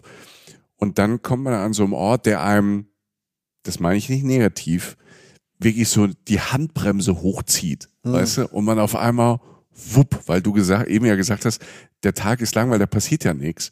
Und ich brauche manchmal so ein, mal so einen Tag oder auch ein paar Stunden, um da reinzukommen in diesen Flow, ja. den ich eigentlich mag, den ich ja gerade gerade in, in, in Asien, ähm, in, in Japan, aber auch als ich es erstmal in Thailand war, ich kann mich dann erinnern, wenn man auf so einer Insel ist, wo halt außer diesem Strand und den Palmen mhm. und vielleicht ein Bananenpfannkuchen ähm, ja nix ist, dass man in diesen Flow, in diese Langsamkeit man braucht ein bisschen, also ich brauche ein bisschen Zeit da reinzukommen. Wenn ich dann da drin bin, ist es super. Ja, das ist definitiv so. Weil es, es ist sozusagen, ich finde mal auch die Reise in der Reise. Weil wenn mhm. du aus dieser kleinen Welt nach zwei Tagen wieder rauskommst, dann du warst so weit weg. Und das mhm. ist ja für mich so, so nenne ich das in meinem positivsten Sinne, dass du an einem Ort bist, aber wenn du dann so einen Schritt gehst und dann diese Handbremse ziehst, weil das ist es tatsächlich, das ist eine Handbremse, eine wunderschöne, weil das ja. ja unglaublich, weil du in Schlumpfhausen bist. Aber es man muss sich dran gewöhnen und man nimmt witzigerweise so einen Ort auch am zweiten Tag anders wahr als am ersten. Weil am ersten bist du noch in deinem Modus. Weil Gucken, du, du aufsaugen, hast, geil. Du hast, du hast, die Handbremse gezogen, aber du bist mit deinem rechten Fuß noch ein bisschen auf dem Gas, weißt du? Ja. Manchmal machst du, aber es geht nicht voran, weil die Handbremse da ist. Also Weißt du, was ich meine? Ja, so total. Diese Reibung, die da entsteht. Ja, und du machst dann irgendwann den Motor aus und steigst ja. aus und denkst, und dann sieht es wirklich am zweiten, du siehst die Leute auch anders, weil du merkst, was du da auch für einen Vibe mit reinbringst, weil der Vibe natürlich anders ist. Ich muss in den Bus, ich muss den kriegen, muss ich hier raus. Mhm. Hast du die Kamera? Wie ist das? Wann ist Essen? Orga. Ja. Menschen halt, ja. ne? Wir. So. Und dann irgendwann merkst du ja, gerade wenn du an solchen Orten bleibst und nicht wie die meisten Tagestouristen dann auch abhaust, merkst du ja irgendwann, hups, hier geht's ja weiter, aber ganz anders. Und ja, ich stimme dir in dem Sinne zu. Also es war auch tatsächlich so, als wir dann zum Haus gegangen sind nach diesem Nachtspaziergang und dann war das Essen da für diese anderen beiden Frauen und uns. Es funktioniert auch ganz anders als bei uns. Es war halt so ein uraltes Bauernhaus und es hatte so eine traditionelle Feuerstelle in der Mitte im Haus mit Loch oben im Dach. Also wirklich, da wurde da Feuer gemacht im Haus, so wie es halt vor Jahrhunderten von Jahren, äh, vor Hunderten von Jahren gemacht wurde. Da wurde dann so ein, ich nenne es jetzt mal Stockfisch gebraten, also auf so einem Stock so ein Fisch zum Beispiel. Und es gab ganz viele Gänge und ganz viel Mühe. Die, die Frau, die mit mir, die mich eingecheckt hat, nämlich die Frau des Hauses, hatte noch Essen gemacht und es war einfach liebevoll, nah. Es war unglaublich interessant. Das war Essen als Kultur. Also was habe ich da alles konsumiert? Das war der Wahnsinn. Also es war so interessant, so spannend, viel gelacht und auch mit Händen und Füßen mit den alten Damen unterhalten, viel Spaß gehabt. Äh, man sitzt im Kreis, das ist, man sitzt so im Halbkreis an so Tischen um die Feuerstelle rum. Wundervoll. Und äh, man geht dann halt ins Bad, das ist so ein Onsen, das sei vielleicht auch noch erwähnt, das habe ich vorhin schon mal kurz gesagt, in solchen alten Häusern oder Unterkünften ist es oft so, dass du kein Bad jetzt am Zimmer hast. Das ist aber gar kein Problem, weil du dieses Onsen hast, also halt ein Bad, das du dir einlassen kannst, so, so ein Mini-Pool sozusagen in so einem gemeinsamen Badezimmer oder gibt natürlich auch eine Dusche, so kannst du machen, wie du willst. Trägst dich in so ganz kleinen Häusern auch gerne mal auf Listen ein, also sozusagen, dass die Damen sagen, die beiden älteren Damen, wir gehen um sieben, sagst du, okay, wir gehen um halb acht, gehen wir nochmal spazieren und dann gehst du ins Bett. Und dann bist du um 8 Uhr im Bett, hast alles erlebt, alles wundervoll und wachst am nächsten Tag auch wieder früh auf. Wundervoll, weil du einfach einen ganz anderen Rhythmus kriegst und nichts verpasst und einfach sehr extrem gesund. Und so kannst du dort in dieser Ecke, Shirakawago und die Dörfer drumherum, kannst du so von Dorf zu Dorf reisen, kannst dich da richtig in diese Welt fallen lassen oder halt einen ganz kurzen Einblick mit einem Tagestrip kriegen, der auch schön ist, auch wahnsinnig fotogen übrigens, Leute. Also, alter Schwede, das im Herbst, da bringt man was mit nach Hause, was, wo jeder denkt, das ist ein Witz, so, weil die Häuser so bizarr aussehen, so bizarr schön. Ähm, oder du bist ein paar Tage da und kriegst einfach mal, kriegst einfach mal einen Eindruck. Und, Michael, wenn du wieder wanderst, also Ja, wenn man wandert ja, an diesem. Tag, den man dann so hat. Und auf einen der Hügel klettert, auf diese äh, mit Laub, mit farbigem Laub bewachsenen Hügel. Oh, heißt das, wir sehen was Neues? Ja, heißt das, wir könnte gehen zum passieren. nächsten Ort? Du kraxelst. So langsam habe ich das System verstanden. Wieder Kraxelhuber da oben. Ähm, oh, der Kraxelhuber ist wieder da. ja, Sorry. Anyway. Der. So, apropos spirituelles Reisen. Leute, wenn ihr jetzt denkt, ihr habt euch verwählt, nein, das, äh, der Kraxelhuber ist während einer unserer Südtirol-Folgen entstanden. Hört gerne mal nach. Da sind ganz seltsame Sachen passiert. Aber zurück zum spirituellen Reisen. du stehst auf einem dieser Berge da in der Gegend von Shirakawago und guckst ganz nach Norden, über Japan rüber, über ganz Honshu rüber, ähm, über die lange größte Insel Honshu in den Norden. Du guckst auf die Insel Hokkaido. Das ist eine der größten der japanischen Inseln. Die ganz im Norden heißt Hokkaido und ist auf der Höhe von Russland wohlgemerkt. Also die eine der Städte ist Sapporo dort, um die es jetzt geht, von der aus ich jetzt diesen Ort hier entdecke, um den es gleich geht, spiritueller Ort. Die liegt auf der Höhe von Vladivostok in Russland. Das ist wirklich im Norden. Ich glaube, in Sapporo waren ja auch mal Olympische Winterspiele. Ja, In den 70ern, 80ern oder Ja. so, glaube ich. Ne? Also so weit im Norden ist es, dass man da alles an Skisport machen kann. ich glaube auch bei der letzten Olympi Sommerolympiade hat der Marathon oder irgendwie die langen, die G-Wettbewerbe, die ganz lang haben auch in Sapporo dann stattgefunden wegen der Hitze, die in Japan ja herrscht im Sommer. Und dann haben sie, sind sie ausgewichen auf den Norden. Okay, Also, ja. Du siehst die Stadt Sapporo und du siehst über die Berge hinweg noch ein, etwas außerhalb der Stadt Sapporo, so eine Stunde, so mit öffentlichen Verkehrsmitteln, die ich natürlich genutzt habe, ein Areal, das wieder einmal auch, auch ein Areal wie Shirakawago, nur ganz anders, deshalb setze ich es jetzt hier hin, eines der abgefahrensten Sachen ist, die ich persönlich je begangen habe, sozusagen. Du siehst riesige, bizarre Betonbüsten, ganz viele so nebeneinander auf so, einer, auf so einem Hügel stehen aus der Ferne und du siehst einen violett strahlenden Hügel, aus dem sich etwas erhebt. So abstrakt lasse ich es jetzt erstmal. Das ist schon sehr abstrakt, ja. Also es ist wirklich komisch. Es sieht, aus, aus wie eine Mischung aus der Osterinsel und japanische Lavendelfelder. Äh, französische, Entschuldigung. ja. Ne? Also so, du fragst dich, was soll das? So. Ähm, ich erkläre es jetzt. Wir sind jetzt auf Hokkaido, auch wieder mit der Bahn gut zu erreichen, über Sapporo die Stadt, etwas außerhalb der Stadt Sapporo, auf dem Makomanai Takino Cemetery. Will sagen, ein Friedhof. Makomanai Takino Cemetery. Habe ich durch Zufall gefunden, als ich in Sapporo war. Beziehungsweise wir, wir waren zu zweit unterwegs. Eine ganz andere Art der spirituellen Städte hat mich komplett gekriegt. Also hat mein Herz wirklich umklammert bis heute. Es ist moderner, es ist verrückter, aber auch zeitlos. Und ähm, ich sag mal so, kennst du den Architekten Ando? Ja, Ja. ja, sag mal was. Ja, auch, glaube ich, in Tokio und auch in Städten halt viel gebaut. Ja. Ne? Japaner, weltberühmt. Und in Japan wird man, man kann ganze, wenn man jetzt ein Architekturnerd ist, kann man seine ganze Japanreise danach ausrichten. Weil der Wo hat, er gebaut hat. genau, ja. der hat Hotels gebaut, christliche Kirchen tatsächlich auch ein paar. Der hat um die Welt rum auch gebaut, aber auch viel in Japan, Häuser. Ist aber so betonlastig, ne? Genau, ist sehr viel. Ah, jetzt, okay, jetzt verstehe ich. wie, wie heißt das? Äh, irgend so eine Form von Beton. Ähm, ein bestimmter Beton habe ich. Sichtbeton. Sichtbeton, danke, genau. Wow. Geometrische Form, viel grau, aber schlicht, eben nicht, eben nicht unangenehm, sondern schön. Also irgendwie strahlt das eine Ruhe aus, dieser Beton, dieses Grau. Minimalistischer Stil, geometrische Form, bisschen Brutalismus auch irgendwie mit drin, arbeitet viel mit Licht, also auch wieder, wie das Licht in seine Gebäude reinfällt. Total schön. Befasst euch mal mit Ando, ganz interessante Form, japanischer Architekt, mega, weltbekannt. So. Mischung aus wieder aus Tradition und Moderne, so sein Stil. So. Ich steige aus diesem Bus aus, mit dem ich aus Sapporo komme und stehe erstmal vor einem riesigen Eingangstor zu diesem Friedhof. Wir befinden, wir befinden uns gleich wieder auf einem Friedhof. Also da war wirklich kein Touri mehr. Also ich war wirklich allein. Da war kein Mensch, außer meine Freundin und ich. So. Wir kommen da an, gehen durch dieses Tor durch, von einer verlassenen Landstraße, die wirklich aussieht, als würdest du irgendwo auf einer Koppel in Schleswig-Holstein stehen oder so. Und gehst rein und gehst an diesen, ich habe gerade von diesen, von diesen Osterinselbüsten gestanden. Da stehen tatsächlich so aufgereiht, lass es 10 bis 15 riesige Büsten sein, die tatsächlich angelehnt sind an diese Osterinselbüsten. Ähm, und, und, und wie nennt man das? Ähm, die stehen den Weg entlang. Du gehst diese Büsten entlang, die stehen auf so einer leichten Anhöhe und das sieht erstmal total bizarr aus, weil so riesige graue Gesichter neben dir stehen. Die hat Ando noch nicht gebaut. Die stehen da aber und passen perfekt in diesen Stil rein. Dieser Friedhof an sich ist riesengroß. Aber das, was irgendwann relativ schnell dein Blick und deine Sinne kriegen wird, ist eine rechts von dir, links sind diese die Osterinselbüsten, rechts ist eine Anhöhe, die violett schimmert und es riecht nach Lavendel. Denn da stand irgendwann mal, vor vielen, vielen Jahren, stand auf diesem Friedhof eine lass es 20, 25 Meter hohe Buddha-Statue in Grau, also dieses Ando-Grau, stand da mal. Dann wurde Ando gefragt, willst du hier irgendwas machen? Also ich meine das jetzt ein bisschen so, so wurde er wahrscheinlich nicht gefragt, aber so ding, ding, hey, ja, Ando. Wir, wir, verstehen alle, was du meinst. Du weißt, wir sind ganz bei dir. Du weißt, ja. was ich meine. Ja. So, ich war halt völlig im Rausch, weil es überall nach Lavendel geduftet hat und überall so schön violett war. Stellt euch aber den Duft von Lavendel vor. Und dann hat der um diese riesige Buddha-Statue hat er einen Berg aufgeschüttet und hat darauf 150.000 Lavendelpflanzen drauf gemacht die duften und violett blühen. Und oben auf der Spitze des Berges ist ein Loch und da guckt ein bisschen diese Buddha-Statue raus. Das heißt, du siehst, du gehst da lang und denkst, was ist das? Da ist erstmal ein violetter Berg und dann guckt da so ein Buddha-Kopf, aber nur so halb bis zu den Augen raus. Und du denkst, das spielt mit deinem Sinn. Du denkst, was, das, mhm. wie, wie groß Buddha, wo ist Berg, Fuß, wo, verstehe ich nicht. So.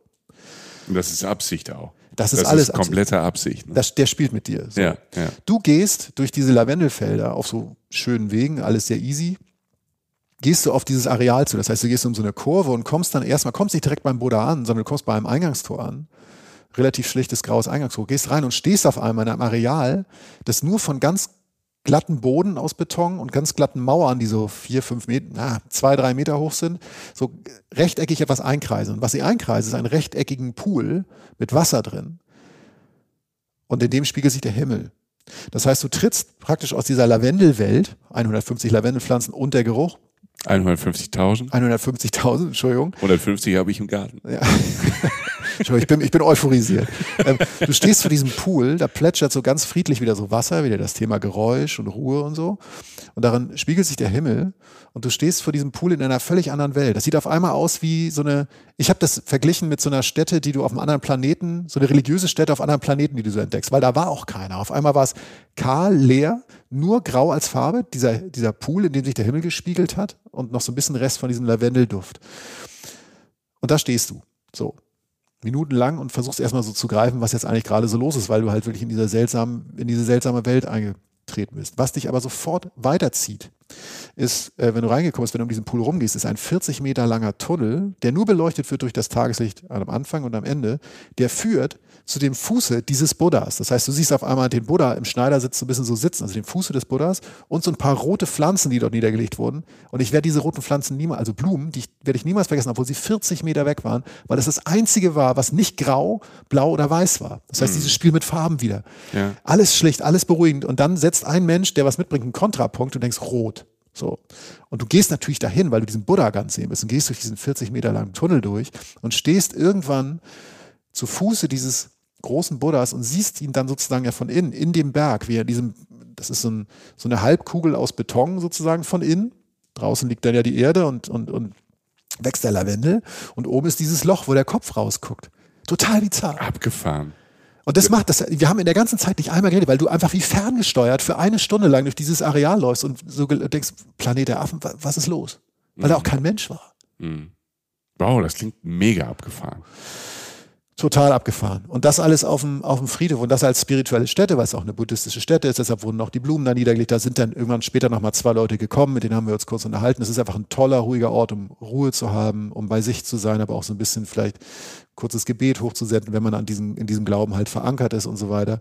Und es ist wirklich auf eine ganz andere Art und Weise wie die anderen Sachen, die wir jetzt hatten, halt so eher so moderner Anstrich und architektonisch, ein ganz spiritueller Ort, der wieder mit Wasser spielt, wie Natur da eingebaut wird. Also es ist ja immer, es spielt immer eine Rolle, die Natur drumherum spielt immer eine Rolle, wie sie inszeniert wird, wie es plätschert, wie sich der Himmel spiegelt, die Pflanzen, der Lavendel, dann der Buddha, der irgendwie halt zu sehen ist und dann halt auch wieder nicht und nie ganz zu sehen ist, weil du ja entweder zu nah dran stehst und ihn von unten siehst oder von weit weg nur den Kopf siehst. Das ist total bizarr. Total bizarrer Ort. Ich kann nur raten, äh, wenn man da oben ist, sich das zu geben, weil das dauert einen halben Tag von Sapporo aus, Makomanai Takino Cemetery, durch Zufall entdeckt. Wir waren hoch euphorisiert. Also ich bin wirklich, also ich bis jetzt haut mich das noch um, was da irgendwie mit mir gemacht wurde. So. Ja. Wer nicht so weit reisen kann, also will, will sagen, also wer jetzt nicht ähm, zwingend die Zeit hat, im Norden Japans zu reisen, der kann das auch anders machen. Und das ist mir eigentlich auch wichtig zu sagen, weil wir die ganze Zeit hier über sowas reden wie spirituelle Orte, ruhige Orte, Orte, die Ruhe ausstrahlen und vielleicht auch so ein bisschen Zen und so, wie auch immer das jede Person für sich selbst definieren möchte. Man kann so ein bisschen in Japan auch immer Zen to go machen, egal wo man ist. Und das sei auch gesagt. Und das ist ein ganz banales Wort, äh, was aber sehr, sehr viel auch wieder in sich trägt, Teezeremonie. So.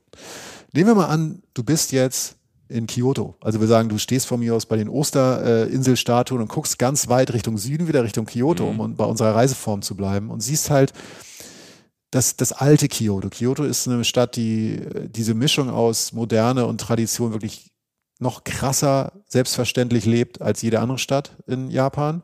Und wir stellen uns jetzt vor, wir sind in diesem alten Kyoto, was es wirklich gibt, also auch so ein bisschen äh, hügeliges Viertel, würde ich jetzt mal sagen, mit so Holzhäusern, alten Geisha-Häusern, Jahrtausende alten Häusern.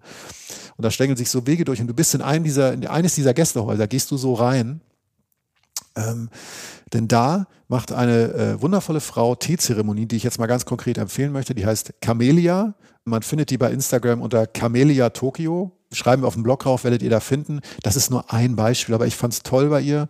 Das war die erste Teezeremonie. Camellia Tokio oder Kyoto? Kyoto, Entschuldigung, ich habe mich versprochen. Ja, ja, wir sind in Kyoto. Ja, in Kyoto. Camellia Kyoto. Danke, dass du aufpasst. Ich höre ein bisschen zu, ja. Wenn, also ich höre ja zu, wenn du sprichst. Ja. Im Gegensatz. ich wollte, ich wollte diesen das Spirituelle jetzt nicht einfach mit einem Schlag ins Gesicht. Nein, aber das ist ja wichtig, dass einer aufpasst. Es geht um Camellia Kyoto. Entschuldigung. Instagram-Kanal Camellia Tokyo. Äh, Kyoto, verdammt. Camellia Kyoto. Schenk Fui, mir würde sowas ja, nicht passieren. Genau, dir würde sowas ja. nicht passieren. Schreiben wir auf dem Blog rauf. Unseren Blogartikel, da gibt's ja zu jeder Folge einen Artikel. So. Und Camellia macht solche ähm, Teezeremonien. Und wenn man jetzt so denkt, Teezeremonie, yo, Alter, ähm, muss ich wohl auch mitnehmen, setzt man sich eine halbe Stunde rein, schön kann das irgendwie in schwarzen rein und gut klingt ist. Klingt so nach Turi. Ja. Ehrlich gesagt klingt Teezeremonie erstmal nach Turi. Ja, und Camellia macht natürlich das auch für Touristen. Mhm. Ähm, aber sie macht das in sehr kleinen Gruppen, aber auch völlig von ihr ab.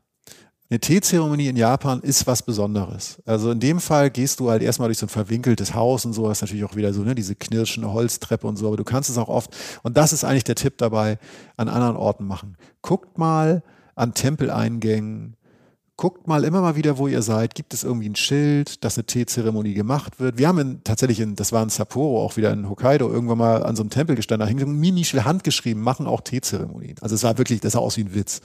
So, als wenn du so einen Zettel abreißen musst in den Supermarkt. Da haben wir halt gefragt, ja, ja. Und dann, dann kam die Person, die das mit uns gemacht hat, und du setzt dich eine halbe Stunde lang mit dieser Person in einen Raum, in diesem, weiß ich, Eingangsbereich dieses Tempels und machst halt eine Teezeremonie. Und das ist einfach ein Ritual, was es gibt im japanischen Leben um Ruhe zu haben. Und es geht natürlich nicht um Durststillen, sondern es geht darum, dass jede Bewegung bei dieser Teezeremonie halt einen Sinn hat. An einem Punkt wird dieses Teepulver mit so einem Pinsel bearbeitet. Also der Pinsel durch, mit dem Pinsel durchmischst du in so einem Porzellantöpfchen halt den Tee, den du so gemahlen hast. Und selbst das Geräusch dieses Pinsels, das du dann hörst, ganz leise, weil es immer ruhig ist bei einer Teezeremonie oder im besten Fall sein sollte, ist es zumindest immer, wenn ich es gemacht habe. Selbst das spielt eine Rolle, sich darauf zu konzentrieren. Die Schale, in der dir der Tee gereicht wird, bekommst du in einer gewissen Ausrichtung und du drehst sie dann ungefähr um ein Viertel und trinkst dann und drehst sie nochmal weiter und gibst sie dann weiter. Also alles ist hochgradig durchritualisiert. Das hat, wenn man ein Mensch ist, der irgendwie hyperaktiv ist, nervtötende Eigenschaften, das sage ich ganz ehrlich. Geht aber, wenn man sich, wie immer in Japan, und da sind wir beim, beim Tee vom Anfang, wenn man sich darauf einlässt, entdeckt man Facetten. Erstmal an der Sache an sich, wie wichtig sie den Leuten dort ist, aber auch an sich selbst, weil man natürlich sich in diesen Geräuschen und diesen halben Stunde der Ruhe völlig verlieren kann. Man kommt zur Ruhe, will sagen Zen to go, so ein bisschen. Ich kann das nur empfehlen. Ich kann das nur empfehlen, dass wenn die Chance da ist, egal wo, wo man in Japan ist, auf jeden Fall das zu machen und sich darauf einzulassen. Nicht jetzt nur mit einer äh, Kamera auf dem Handy da stehen und sich filmen und fragen, ist noch fünf Minuten, weil ich muss gleich noch ein Eis essen. Einfach mal aufmachen, genauso wie du sagtest, Handbremse, vielleicht Mini-Handbremse ziehen und einfach mal laufen lassen. Und wir kamen aus diesem Haus raus und ich war eine halbe Stunde wirklich woanders. Ich war erholt von der Erholung. It's magic. Ne? Man muss ja. sich halt, äh, was heißt muss, man, wir können nur empfehlen, sich mal auf sowas einzulassen. Und es ist ja nur eine halbe Stunde oder eine Stunde. Es macht schon was mit einem und im, im Positiven. Diese ganze Zen Thematik ist höchst spannend, ist, ja. ist, ist höchst verwirrend. Wir haben schon oft drüber gesprochen. Wir zwar, wir haben mit, äh, mit einem ähm, alten Freund, Jürgen Dumian, ähm, der das ja auch über Jahrzehnte verinnerlicht hat, oft drüber gesprochen. Es ist ähm, manchmal schwer zu verstehen. Es gibt aber Bücher, so wo man so ein bisschen reinkommt. Ich habe ähm, ein Buch zweimal gelesen, um so ein bisschen so eine, so zumindest eine Idee davon zu bekommen. Ich finde es mega faszinierend. Das Zen ist ja auch eher so ein, ist ja keine Religion, das ist eher ein, ein Zustand der Art und Weise des Denkens und des Lebens. Und höchst spannend, also nicht, dass ich ähm, da sehr nah dran gekommen bin, um das zu machen, zu tun, aber immerhin sind so ein paar Funken davon, die bleiben so hängen. Und ich finde ja zum Beispiel auch Zen ist zum Beispiel, wenn man, wie jetzt wir zwei hier, weil du eben gesagt hast, äh, wenigstens hört einer zu. Also Zen bedeutet auch, dass ich, wenn wir zwei jetzt hier sitzen, dass meine Konzentration nicht auf dem Handy, auf dem Laptop oder an dem hübschen blauen Himmel, den wir draußen haben, haben, sondern auf dir ist. Und äh, du in meinem Leben, Jochen, in diesem Moment jetzt, in diesem Moment mit das Wichtigste bist. Also jetzt auf, ja, ich habe gesagt, diesen Moment, deshalb habe ich es dreimal gesagt, in diesem Moment, aber ich bin dann auf dich konzentriert. Man kann ja die Folge mehrmals hören. Genau, ja. Also. Und das, aber, aber dieser Moment, das gibt so eine gewisse Ruhe, weil man sich auf was konzentriert und damit hat Zen viel zu tun, einfach nur um so eine Idee zu geben. Es ist keine Religion, sondern eine Art und Weise, wie man leben kann. Ja, ein Zustand. Eine ruhige Art, ähm, ja. Und man kann es halt eben auch nicht perfekt in Worte fassen. Domian hat das mal für uns versucht, Jürgen Domian. Und äh, als er das erklärt hatte, waren wir noch verwirrter als vorher, aber es gehört dazu. Mhm. Und wir haben gelacht. Wir haben uns dabei alle gut gefühlt. Es hat auch alles viel mit Achtsamkeit zu tun. Ne? Ja, diese diese ja. Geräusche und dieses ähm, bei sich sein und, und, und nicht zu viel abgelenkt sein und so. Und ich würde jetzt noch in relativ kurzer Form zwei, drei Tipps geben, die ich euch noch geben möchte da draußen, weil wir jetzt gerade in Kyoto sind. Einen in Kyoto und dann noch äh, einen anderen Ort, den jeder kennt. Und dann äh, setzen wir der Sache die Krone auf und dann sind wir auch schon ein bisschen entspannter als vorher. Ich würde jetzt ganz kurz, wenn wir in Kyoto sind, Michael, noch kurz da bleiben, beziehungsweise äh, in der Umgebung. Eine Sache, die nicht viele Leute auf dem Schirm haben in Kyoto, einer der für mich in unserer Amateurerklärung Zen Orte überhaupt, also jetzt in unserer Definition, ist der Sansenin-Tempel äh, in der Vorstadt Ohara von Kyoto. Da wurde ich hingebracht und ich fand es fantastisch. Es ist Viele Tempel in Kyoto, aber auch in ganz Japan haben wunderschöne Gärten, das haben wir schon gemerkt, aber so etwas wie da habe ich selten erlebt. Ein, eine Dimension an wunderschönen Gärten, den Blicken da drauf und Moos. Ich, ich liebe Moos, seit ja, ich Japan weiß. Ja, ne? Moos-Fan. Ja, also äh, Verwitterung, ähm, aber halt auch frische, Natur holt sich zurück und alles wirkt wie mit einem Teppich ausgelegt ähm, und nicht muffig, sondern halt frisch. Das kriegt man da. Also es gibt dort unter anderem einen Garten, den man von der, also den man von der Tempelhalle aus sehen kann. Die Tempelhalle an sich ist wie ein Museum, da hängen schon Gemälde und Kunstgegenstände, für die man normalerweise Eintritt zahlen würde. Dieses Gebäude zu Beginn ist schon toll, natürlich Schuhe außen so, alles wunderschönes, altes, dunkles Holz. Und diese Halle gibt irgendwann einen Blick auf einer Seite, ist einfach komplett geöffnet und gibt Blick auf einen Garten, der dir einfach, wo du Stunden, wie ein, wie ein echtes, lebendes Gemälde. Ich habe da, wir haben da Ewigkeiten gesessen. Du kannst da stundenlang sitzen, kannst das versuchen zu malen, du kannst es, es ist, es ist, und der Garten und dieser Tempel wurden extra so hingesetzt, damit du diesen Blick hast. Und Japaner denken so viel nach und es ist so viel Schönheit im Kleinen, wo man dran vorbei. Also allein da in diesem Ort, in diesem Sansenin-Tempel, kann man wirklich einen Tag lang äh, zubringen. Ähm, ein, ein wunderschöner Ort das im Winter natürlich auch mit den Ahornblättern und die Zedernbäume, die da rumstehen, wirklich eine Märchenlandschaft. Ähm, ich möchte diesen Sansenin-Tempel noch mal ans Herz aller legen. Liegt ein bisschen weiter draußen, ist eine Busfahrt mehr als jetzt nur mit der Bahn in Kyoto. Aber Leute, da gibt's auch Essensstände. Probiert den Yuzu-Honig, sei ein Tipp. Yuzu ist eine Zitrusfrucht aus Japan. Yuzu-Honig, fantastisch. Deshalb mögen wir Japan auch so gern, weil egal wie abgelegen der Tempel, der Garten oder der Ort ist, es gibt immer was zu essen. Ja, ja, das und was, und was Gutes ja. zu essen. Oh mein Gott, ja. Und wie, wie gut, ja. Also, und der andere Ort, den ich noch nahelegen will, an dem man oft vorbeifährt, eben im Shinkansen, ist halt Mount Fuji. Da gibt's viele Ortschaften drumherum. Da fährt tatsächlich witzigerweise mit dem Japan Rail Pass. Man muss einmal irgendwie mit einer anderen Bahn fahren, für die man dann ein paar Euro noch mehr bezahlt. Das ist dann aber nicht spielentscheidend. Wenn man sich, wenn man es schafft, nach Japan zu kommen, ist das nicht das Entscheidende. Und ich kann immer nur empfehlen, verbringt da ein paar Tage am Mount Fuji. Also, er liegt auf dem Weg von, äh, man kann auch Tagestour von Tokio aus machen, liegt auch auf dem Weg zwischen Tokio und Kyoto, die beiden Orte, die man wahrscheinlich bereisen wird, wenn man das erste Mal in Japan ist. Aber wenn man aussteigt an einer gewissen Station äh, und dann halt ein bisschen mit dem Bus, das findet ihr alles raus. Ne? Also es ist aber nur erwähnt, nehmt euch die ein, zwei Tage da zu sein. Das, du bist auf einmal auf dem Land, du bist im japanischen in der japanischen Peripherie. Nicht jetzt in der totalen Tempelwelt wie in Deva Sansan oder so, aber halt schon wirklich sehr schön auf dem Land. Kannst da Radtouren machen um diesen um diesen wunderschönen Berg herum. Jeder Blick ist anders. Wenn du morgens, wenn du da pennst und aufstehst um vier und das Ding im Morgendunst siehst, also der, der Mount Fuji ist morgen ist relativ schüchterner Berg, der ist oft nachmittags auch wolkenbehangen, aber morgens hast du eine größere Chance, ihn so zu sehen. Manche Leute beklettern ihn. Ich sage immer, da kannst du ihn nicht sehen. Ich brauch's nicht, aber um Gottes Willen, bitte kletter da hoch, weil er so schön ist. ja, Da- ja, da das ist eine schöne Ausrede, um sich nicht zu Nein, bewegen, Jochen. Ja, ja, aber ich hab habt den noch nicht. Ja, ich, ich hab, ihr habt den noch nicht klettern sehen. Ja. Runter kommen sie alle. Ja. Auf jeden Fall ähm, Fahrradtour gemacht und dann wirklich, ähm, da liegt dann ein See vor und ähm, äh, verschiedene Ortschaften. Du kannst da auch, da gibt's auch wunderschöne Onsenorte, wo du natürlich finanziell nach oben offen ganz tolle Sachen machen kannst, aber du kannst auch in kleine beschauliche Hostels gehen, wo du dann mit Blick auf Mount Fuji vielleicht essen kannst oder so.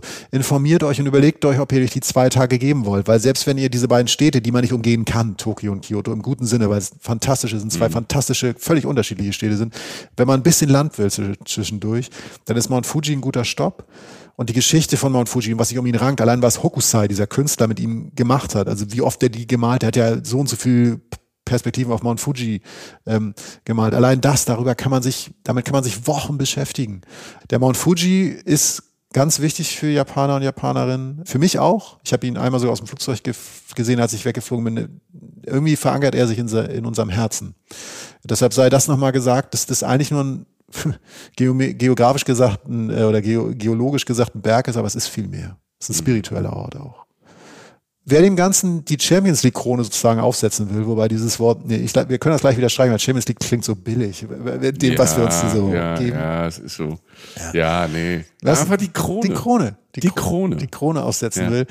Ähm, die oder der kann das machen auf einem Pfad, den möchte ich noch erwähnen. Den habe ich selber noch nicht ganz gegangen, äh, weil das einfach nochmal eine ganze Reise ist. Der 88 Tempel Pilgerpfad. Dreht sich offensichtlich um 88 Tempel. Äh, den gibt's ähm, über 1000 Jahre schon. Der wurde dort begründet von einem äh, buddhistischen Mönch.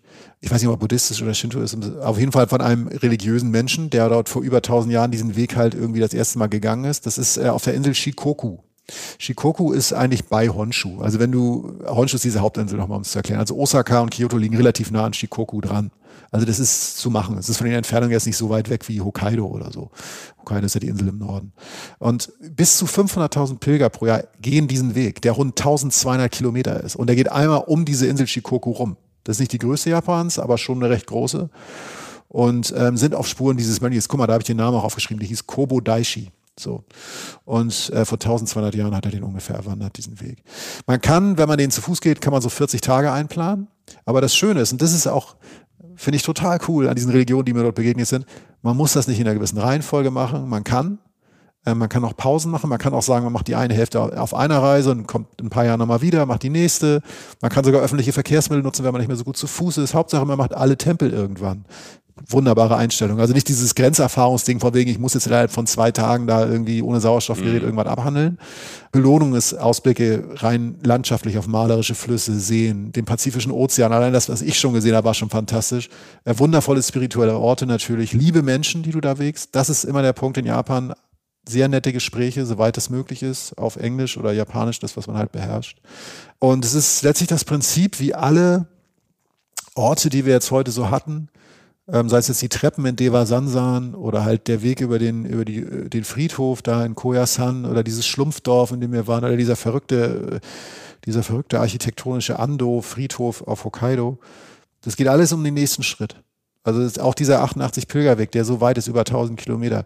Du lernst ja irgendwann, wie oft beim Wandern, denk nicht immer nur ans Ziel, sei jetzt mal einfach da, wo du bist. Und irgendwann bist du da und dann bist du, wenn du so denkst, dann bist du auch näher bei mir und du lernst irgendwann was. Und die längsten und härtesten Wege können genommen werden, wenn du nicht immer nur ans Ziel denkst, sondern wenn du einfach Schritt für Schritt machst. Und das ist so eine Sache, die ich auf solchen Wanderungen dann auch gelernt habe und ähm, die einem spätestens natürlich auf diesem 88 Tempelweg einfallen. So sieht das aus. Mhm. Schön.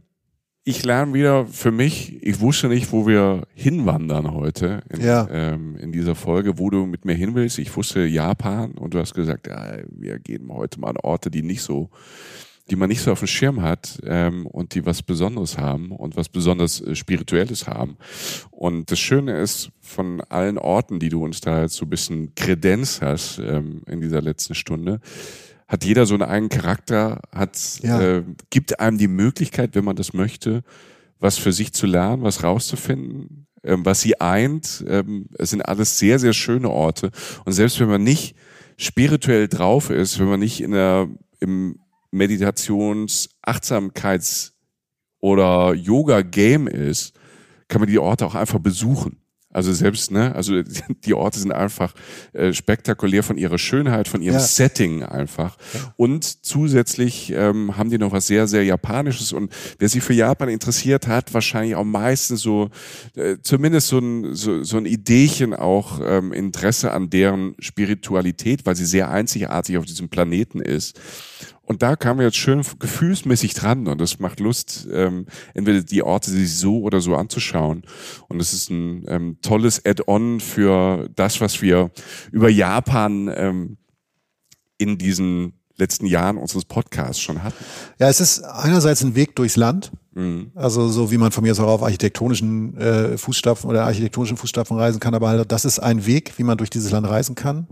Und immer wenn man sich so einen Weg vornimmt, kommt man wirklich an Ecken, die, die man fast ganz für sich hat sozusagen, die wirklich noch sehr echt sind.